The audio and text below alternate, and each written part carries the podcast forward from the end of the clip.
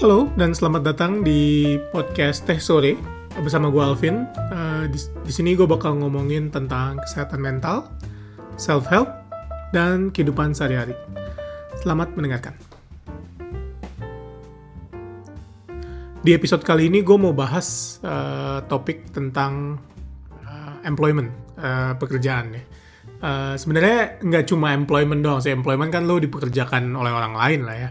Uh, cuma in general tentang pekerjaan lah. Pekerjaan uh, fokusnya adalah uh, bahwa pekerjaan itu sebenarnya bukan nggak uh, mesti jadi sesuatu yang mendefinisikan siapa lu gitu. Nah, yang pengen gue yang pengen gua bahas uh, spesifiknya sebenarnya uh, kalau misalnya gue lihat gue lihat dan gue alami ya dan gue juga uh, banyak baca gitu uh, di masa sekarang nggak mungkin nggak masa sekarang doang kali ya dari zaman dulu kali. Kalau orang pertama kali ketemu dengan orang baru pasti pertanyaannya itu tentang identitas kan ya. Uh, uh, lu namanya siapa gitu? Lu tinggal di mana gitu misalnya. Tapi pertanyaan yang kemudian jadi defining gitu kayak apa namanya?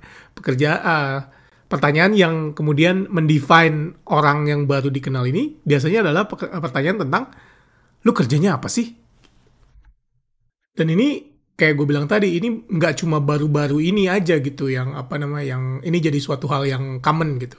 Ini udah dari zaman dulu itu bahkan uh, orang zaman dulu tuh uh, nama belakangnya tuh uh, beberapa orang tuh tentang pekerjaannya gitu kayak Fish misalnya dia dia seorang seorang nelayan gitu ada juga Smith gitu kayak Will Smith gitu kan. Dulunya dulunya orang-orang yang uh, bekerja sebagai Smith gitu. Goldsmith work uh, blacksmith kayak uh, locksmith gitu gitulah jadi mereka pekerjaannya menjadi nama mereka gitu. Karena uh, pada masa itu orang itu didefinisikan uh, siapa dia seberapa tinggi status dia seberapa pinter dia mungkin, seberapa influential dia itu dari namanya gitu. Makanya kalau baca nama-nama baron gitu ya, nama-nama uh, bangsawan gitu biasanya kan lucu-lucu gitu ya kayak uh, Baron Six of bla bla bla karena nama itu uh, menjadi uh, mendefinisikan dia tuh siapa gitu. Dia punya apa sih? Dia menguasai daerah mana sih?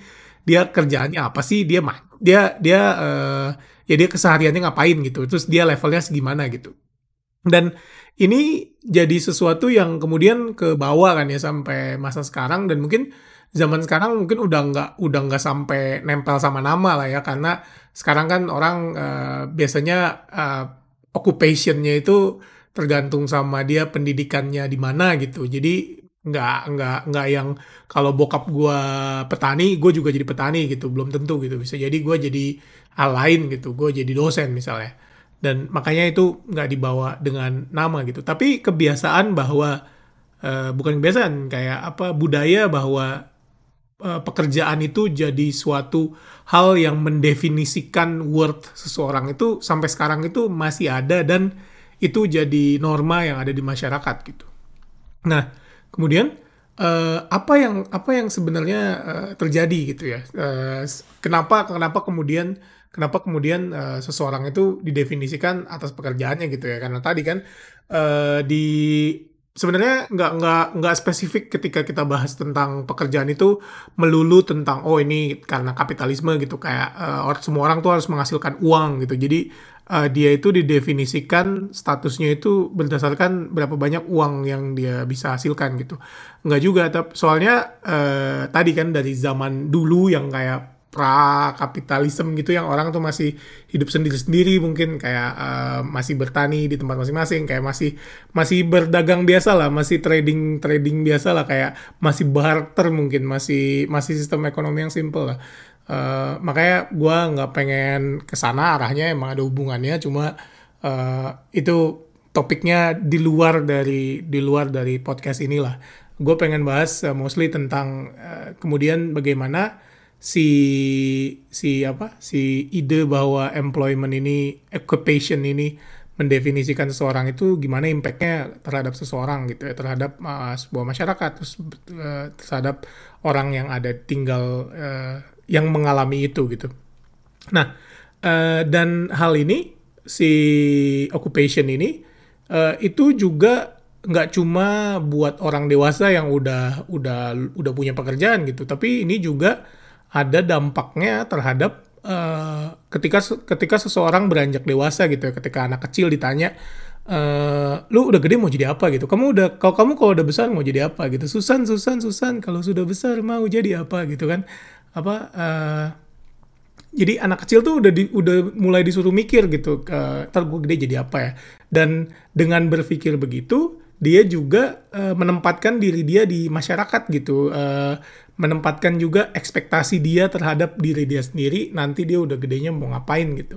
Dan apa yang dia lihat apa yang dia lihat di sekitarnya apa yang dia lihat di di media yang dia konsum uh, apa pun itu itu bakal jadi uh, atau orang tuanya gitu itu bakal jadi referensi dia udah gedenya mau jadi apa gitu. Nah makanya kalau misalnya sekarang banyak anak-anak yang mau jadi youtuber atau mau jadi uh, influencer gitu bukan sesuatu yang aneh, bukan sesuatu yang mengejutkan atau mau jadi podcaster atau mau jadi youtuber gitu ya.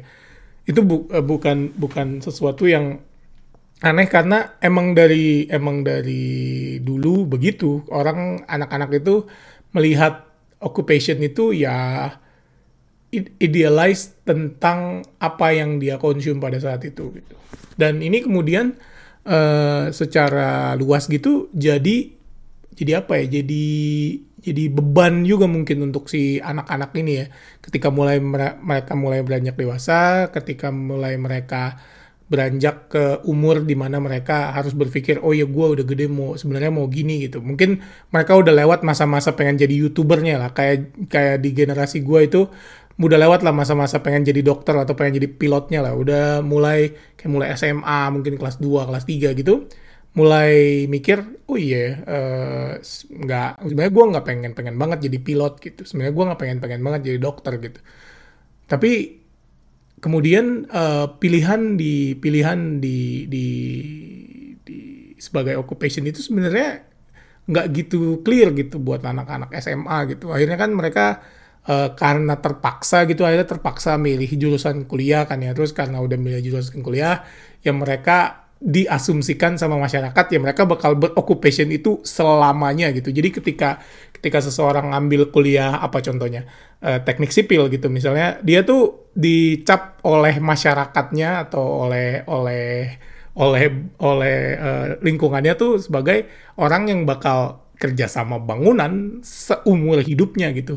As early as 18 tahun lo bayangin jadi anak umur 18 tahun ketika mereka milih kuliah apa pun itu kayak oh kedokteran atau dokter gigi atau misalnya tadi apa teknik sipil gitu mereka tuh udah uh, dalam tanda kutip menyerahkan hidup mereka ke uh, ke pekerjaan itu gitu. Padahal mereka belum tahu apa-apa tentang tentang tentang itu gitu. Kayak gue umur 18 tahun gue nggak tahu apa-apa tentang teknik gitu. Apa itu teknik?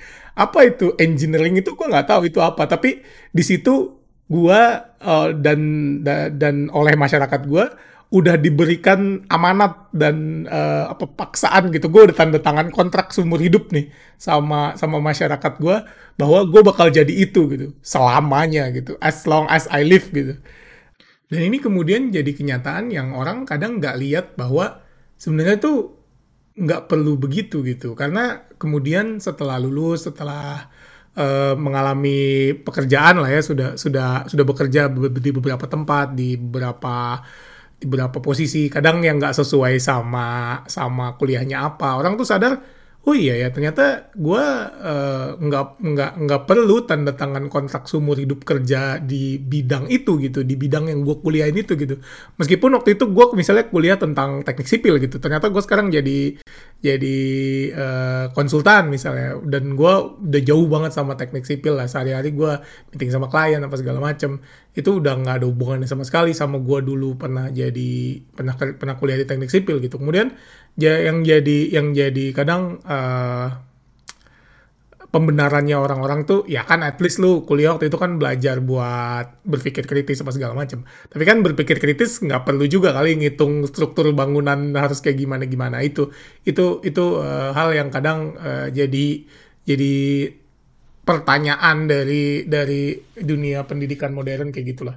Cuma gue nggak mau bahas dalam ke sana top sama topiknya itu di luar di luar podcast ini juga. Mungkin ada kesempatan yang lain gue bahas tentang pendidikan pendidikan tuh kayak gimana lah dan apa impactnya buat buat pikiran kita lah buat buat mental health kita. Tapi fokus gue sekarang lebih pengen ke tentang pekerjaan itu sendiri ya kada uh, jadi udah tadi kan bahas tentang uh, gimana orang dari mulai kecil sampai kemudian kuliah sampai kemudian lulus akhirnya mereka end up di mana gitu. Dan yang kemudian yang pengen gue bahas yang kedua adalah tentang uh, jadi Eh, belakangan ini ya, belakangan ini tuh maksudnya uh, setelah pandemi gitu, mulai ada topik di di psikologi yang mulai populer itu tentang namanya enmeshment. Nah jadi uh, eh, gue pengen introduce sedikit tentang enmeshment ini. Jadi enmeshment itu adalah di mana uh, pekerjaan dan kehidupan seseorang itu jadi satu gitu. Jadi satu dalam kata lain adalah uh, pekerjaan seseorang itu benar-benar mendefinisikan uh, diri dia gitu. Jadi dan ini biasanya uh, sebelum pandemi biasanya terjadi sama orang-orang yang pekerjaannya itu modelnya kayak uh, nggak nggak punya jam yang tetap gitu. Misalnya kayak uh, CEO misalnya atau kayak dokter misalnya atau kayak guru misalnya. Uh, dokter tuh kan kayak lu emang emang lu uh, ke ke rumah sakit tuh cuman pas jam kerja lu doang gitu. Cuman kan di luar jam kerja lu juga uh, lu masih uh, misalnya punya pasien lu mikirin pasien lu gimana apa segala macam kan ya dan performa lu sebagai dokter gimana ya.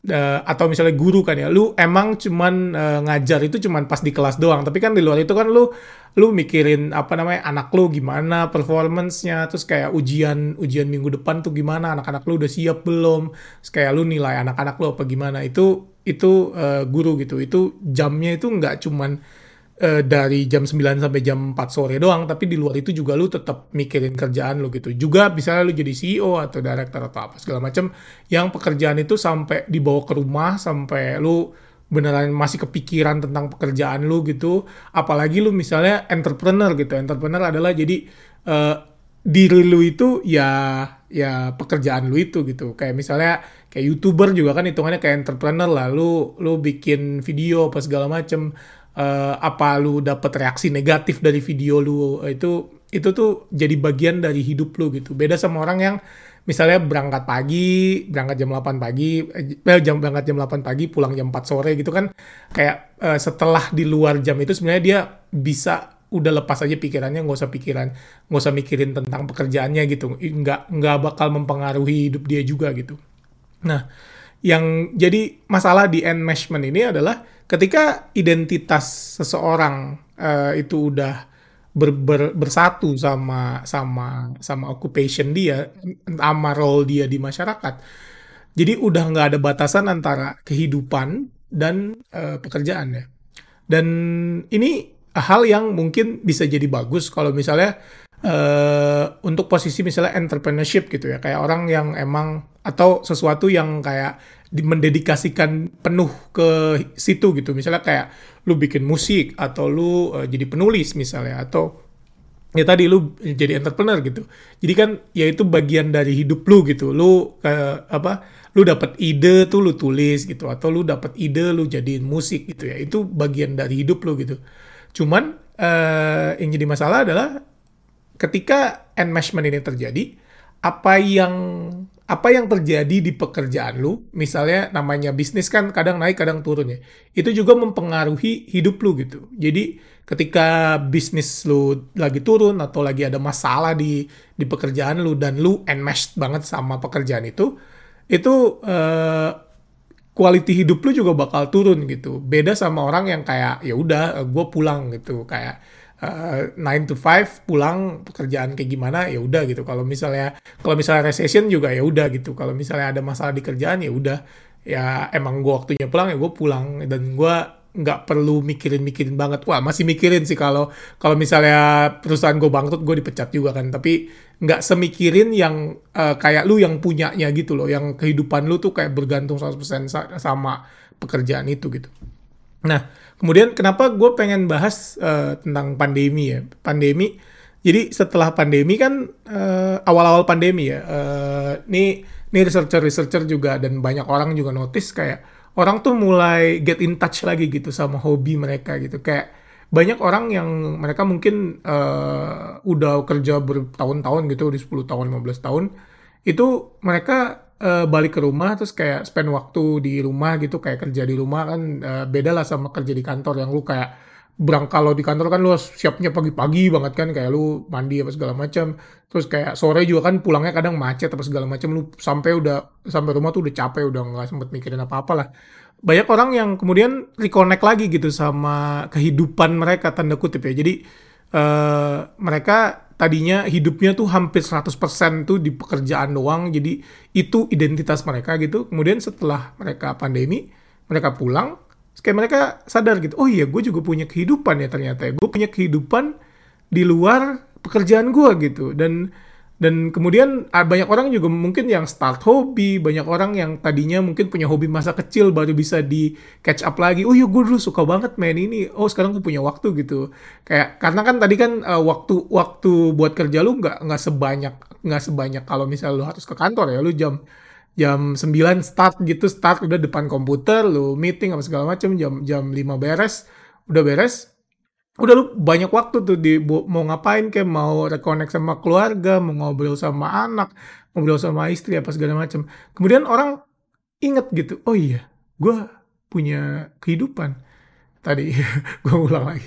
Uh, eh, gue punya kehidupan dan yang terjadi adalah uh, orang tuh banyak yang kemudian uh, akhirnya resign atau mungkin jadi bikin bikin bisnis baru apa segala macam dan ini dilihat sama sama orang-orang yang dalemin apa yang yang dalemin tentang occupational occupational uh, mental health gitu sebagai sesuatu yang oh iya ya ternyata orang kalau misalnya take take their time alone maksudnya di luar vacation ya kayak vacation itu vacation kan lu kayak udah planning gitu apa segala macam dan lu bakal go somewhere gitu. Beda itu kan kayak lu kayak mengistirahatkan badan lu yang capek abis lari maraton gitu kan apa uh, analoginya gitu. Ini kan kayak lu uh, lu tuh beneran take your your your identity off dari lu tuh sebenarnya bukan cuman uh, pekerjaan lu doang gitu. Dan itu ternyata impactnya buat mental health tuh ternyata bagus banget gitu. Dan dan banyak orang yang kemudian uh, resign, kemudian makan bikin bisnis, terus akhirnya punya hobi atau hobinya ternyata take off jadi hobi yang lain. Atau orang yang kemudian uh, sadar tempat kerjanya tuh ternyata toxic, ternyata sebenarnya banyak tempat pekerjaan lain yang yang bisa menerima dia dengan uh, dengan work life balance yang lebih baik gitu.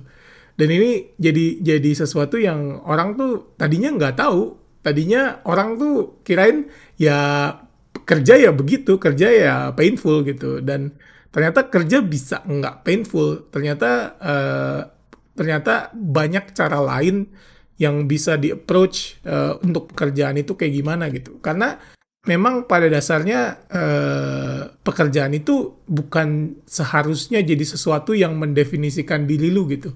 Ketika lu di ketemu orang baru dan ditanya gitu lu kerjanya apa uh, oh gue dokter. Oh berarti lu gini dong. Kayak orang tuh di di mental di mental image itu langsung mikir uh, lu tuh cinta banget sama ilmu kedokteran gitu. Orang tuh kadang nggak mikir bahwa kadang orang tuh kerja ya cuma kerja aja. Uh, karena gue memilih bidang itu aja. Nggak necessarily semua orang yang kerja di suatu bidang itu karena suka gitu. Nggak semua orang yang kerja di pilot tuh karena suka terbang gitu. Karena kadang circumstances aja gitu. Kayak kayak kayak gue banyak cerita di di di episode episode gue sebelumnya bahwa eh, hal-hal yang kita alami di dalam hidup kita kadang yang kita punya kontrol tuh nggak banyak. Kadang tuh banyak hal tuh yang uh, bentuknya tuh circumstances. Ya mungkin karena pada saat itu kita lagi seneng banget sama seneng banget sama penerbangan gitu terus kayak ah udahlah gue jadi pilot pada saat itu mungkin. Tapi mungkin setelah 10 tahun, 20 tahun kemudian uh, jadi pilot, hmm, sebenarnya gue biasa-biasa aja jadi pilot. Nggak yang kayak passion, my passion in life is to fly gitu, nggak juga. Dan kadang ketika kita ketemu orang baru mikir, oh dia dia kerja ini, pasti dia passionnya di situ gitu. Belum tentu, belum tentu. Dan sangat wajar ketika seseorang itu biasa aja sama pekerjaannya. Itu hal yang hal yang lumrah gitu. Nggak emang nggak semua orang harus cinta sama pekerjaannya. Itu itu cuman satu hal dari hidup dia gitu. Uh, satu hal dari hidup lu gitu. Kayak emang lu spend 8 jam di pekerjaan lu ya. Tapi uh, itu kan cuma sepertiga dari hidup lu gitu. Well, setengah lah kalau waking moment lah. Masih ada sisa 8 jam lagi yang sebenarnya lu bisa melakukan hal lain, lu bisa menjadi diri lu yang lain gitu, bisa bisa lu meng, mengerjakan hobi apa segala macam. Dan itu kan sisi pertama dari dari pandemik ini. Orang tuh mulai sadar kalau hidupnya tuh nggak cuma di gak cuma di kerjaan doang ya. Orang-orang yang beruntung bisa WFA lah ya. Mungkin ada orang yang nggak seberuntung itu dan nggak bisa ya. Dan kemudian uh, sisi lainnya adalah uh, orang-orang yang kemudian pekerjaannya itu pindah jadi full remote gitu. Ada beberapa orang yang gue kenal tuh kayak mereka pekerjaannya pindah jadi full remote. Dan kemudian masalah dari full remote ini salah satunya adalah tadi kan jam kadang jam kerjanya itu bisa nggak tentu gitu kayak mungkin uh, mungkin ada orang yang prefer buat kerja ya jam 12 sampai jam 9 gitu apa segala macam. Tapi karena lu diem di satu tempat, karena lu diem di cuman di tempat lu doang, cuman di kantor lu doang atau cuman di kamar lu doang, kadang orang tuh jadi enmesh antara pekerjaannya sama hidupnya gitu. Karena uh, pekerjaan dia terjadi di hidup dia gitu dan dia mungkin nggak bisa ke mana-mana anyway gitu. Jadi uh, itu dampak lainnya gitu. Jadi uh, orang yang kerja full remote kemungkinan besar uh, bisa juga jadi lebih enmatch sama enmesh sama pekerjaannya gitu. Dan kemudian quality of life dia itu bergantung sama gimana pekerjaan dia di di tempat kerja dia gitu. Dan yang jadi yang kemudian masalah keduanya, masalah lapis keduanya adalah kalau bedanya sama di kantor kan kalau di kantor kan lu ada coworker apa segala macam ya. Seminimal minimalnya tuh lu ada orang lain yang mungkin merasakan hal yang sama lah kayak bisa share the pain gitu. Atau atau malah jadi kalau malah jadi negatif gue nggak tahu. Tapi seenggaknya seenggaknya ada orang lain yang juga lu lihat bentuknya fisiknya segala macam ada ada wujudnya gitu yang yang lu bisa uh, bisa relate gitu. Kalau lu di rumah kadang ada feel uh, this feeling of isolation. Jadi kayak lu uh, beneran kayak lu cuman merasa gua gua doang gitu yang merasakan ini. Dan ini juga yang kemudian jadi masalah tambahan ketika orang tuh bekerja secara remote ya. Dan apa poinnya poinnya sebenarnya poin poinnya yang gue pengen sampaikan di di episode kali ini tuh bukan lagi tentang work life balance lah ya. Karena menurut gue udah cukup lah tentang work life balance tuh uh, udah cukup banyak orang yang bahas tentang itulah dan seberapa pentingnya itulah dan menurut gue orang-orang juga udah cukup paham lah apa pentingnya work life balance gitu. Kayak lu uh, spend waktu buat hidup lu, lu spend waktu buat pekerjaan lu, jangan dicampur apa segala macem. Nah, tapi yang missing adalah yang tadi gue bahas bahwa pekerjaan itu bukan seharusnya jadi satu hal yang mendefinisikan siapa lu gitu Well, iya memang uh, status lu, terus kemudian interest lu, terus kemudian mungkin personality lu juga, itu orang bisa ngejudge gitu dari pekerjaan lu apa gitu. Tapi itu kan cuman dari eksternal ke diri kita gitu. Diri kita sendiri melihat diri kita sendiri itu nggak mesti melihat bahwa kita itu harus uh, punya interest yang dalam di pekerjaan kita kita harus mencintai pekerjaan kita itu bukan sesuatu requirement buat pekerjaan. Banyak banyak dan sangat umum buat orang itu bekerja ya cuman buat survive. Kayak uh, orang yang misalnya lahir di pesisir pantai pada tahun berapa tahun 1200 misalnya. Pada saat itu ya pilihan dia ya jadi nelayan pilihan paling gampang karena mungkin bapaknya juga nelayan gitu. Mungkin dia di desa nelayan gitu. Dan semua orang jadi nelayan. Ya udah dia jadi nelayan. Tapi bukan berarti dia harus mencintai laut dan dia mencintai ikan. Sama kayak sama kayak kita zaman sekarang lah ya. Kita mungkin ada beberapa orang yang pada pada pada masa kuliah itu bingung gitu. Oh gue mau kuliah apa ya? Kemudian kayak ngambil kuliah yang completely kita nggak tahu itu tentang apa gitu. Apa sih ini akuntansi? Ambil aja lah katanya duitnya banyak. Terus akhirnya lu lu kuliah terus lu jalanin lah hidup lu sebagai mahasiswa akuntansi terus lu lulus jadi akuntan gitu sekarang lu gajian tiap bulan dan lu uh, kerjaan lu gue nggak tahu akuntan kerjanya ngapain uh, tapi kayak uh, lu udah lu udah jadi akuntan udah komplis akuntan akuntan gitu dan lu kemudian buka link, LinkedIn gitu atau misalnya lu buka uh, angkatan lu gitu. Kayak ada orang yang kayak wih ini orang-orang ini banget ya apa namanya kayak semangat banget ya jadi akuntan nih gitu ya kayak lu bahkan nggak kebayang gitu ada orang yang sesemangat mereka uh, itu gitu. Dan lu karena lu nggak bisa relate lu kayak merasa oh mungkin gue uh, gila gue harus kayak mereka juga kali ya gitu. Dan ini yang gue lihat waktu mulai-mulai zaman apa sih tentang clubhouse clubhouse itu ya kayak yang bahas pekerjaan apa segala macam ini salah satu yang mungkin menurut gue eh, bagus nggak bagus sih. Bagus dalam artian bahwa orang jadi termotivasi gitu ya buat jadi lebih baik ya. Nggak bagus bahwa orang tuh ke peer pressure buat mencintai pekerjaannya dan mencintai apa yang dia lakukan gitu.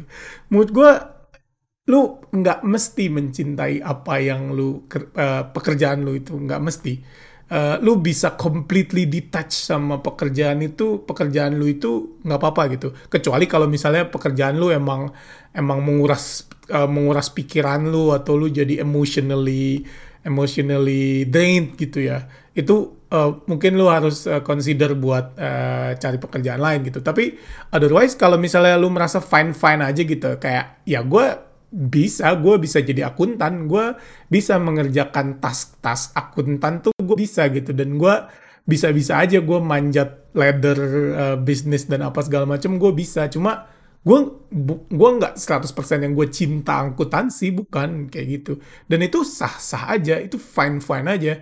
Dan ketika di luar itu lu kemudian suka suka hal lain gitu lu suka nonton anime misalnya atau lu suka nonton film-film indie gitu ya itu diri lu gitu. Itu mungkin diri lu yang sebenarnya gitu. Dan it's okay nggak nyambung sama pekerjaan lu sehari-hari gitu. Dan nggak mesti pekerjaan lu sehari-hari itu jadi hal yang itu mendefinisikan lu gitu.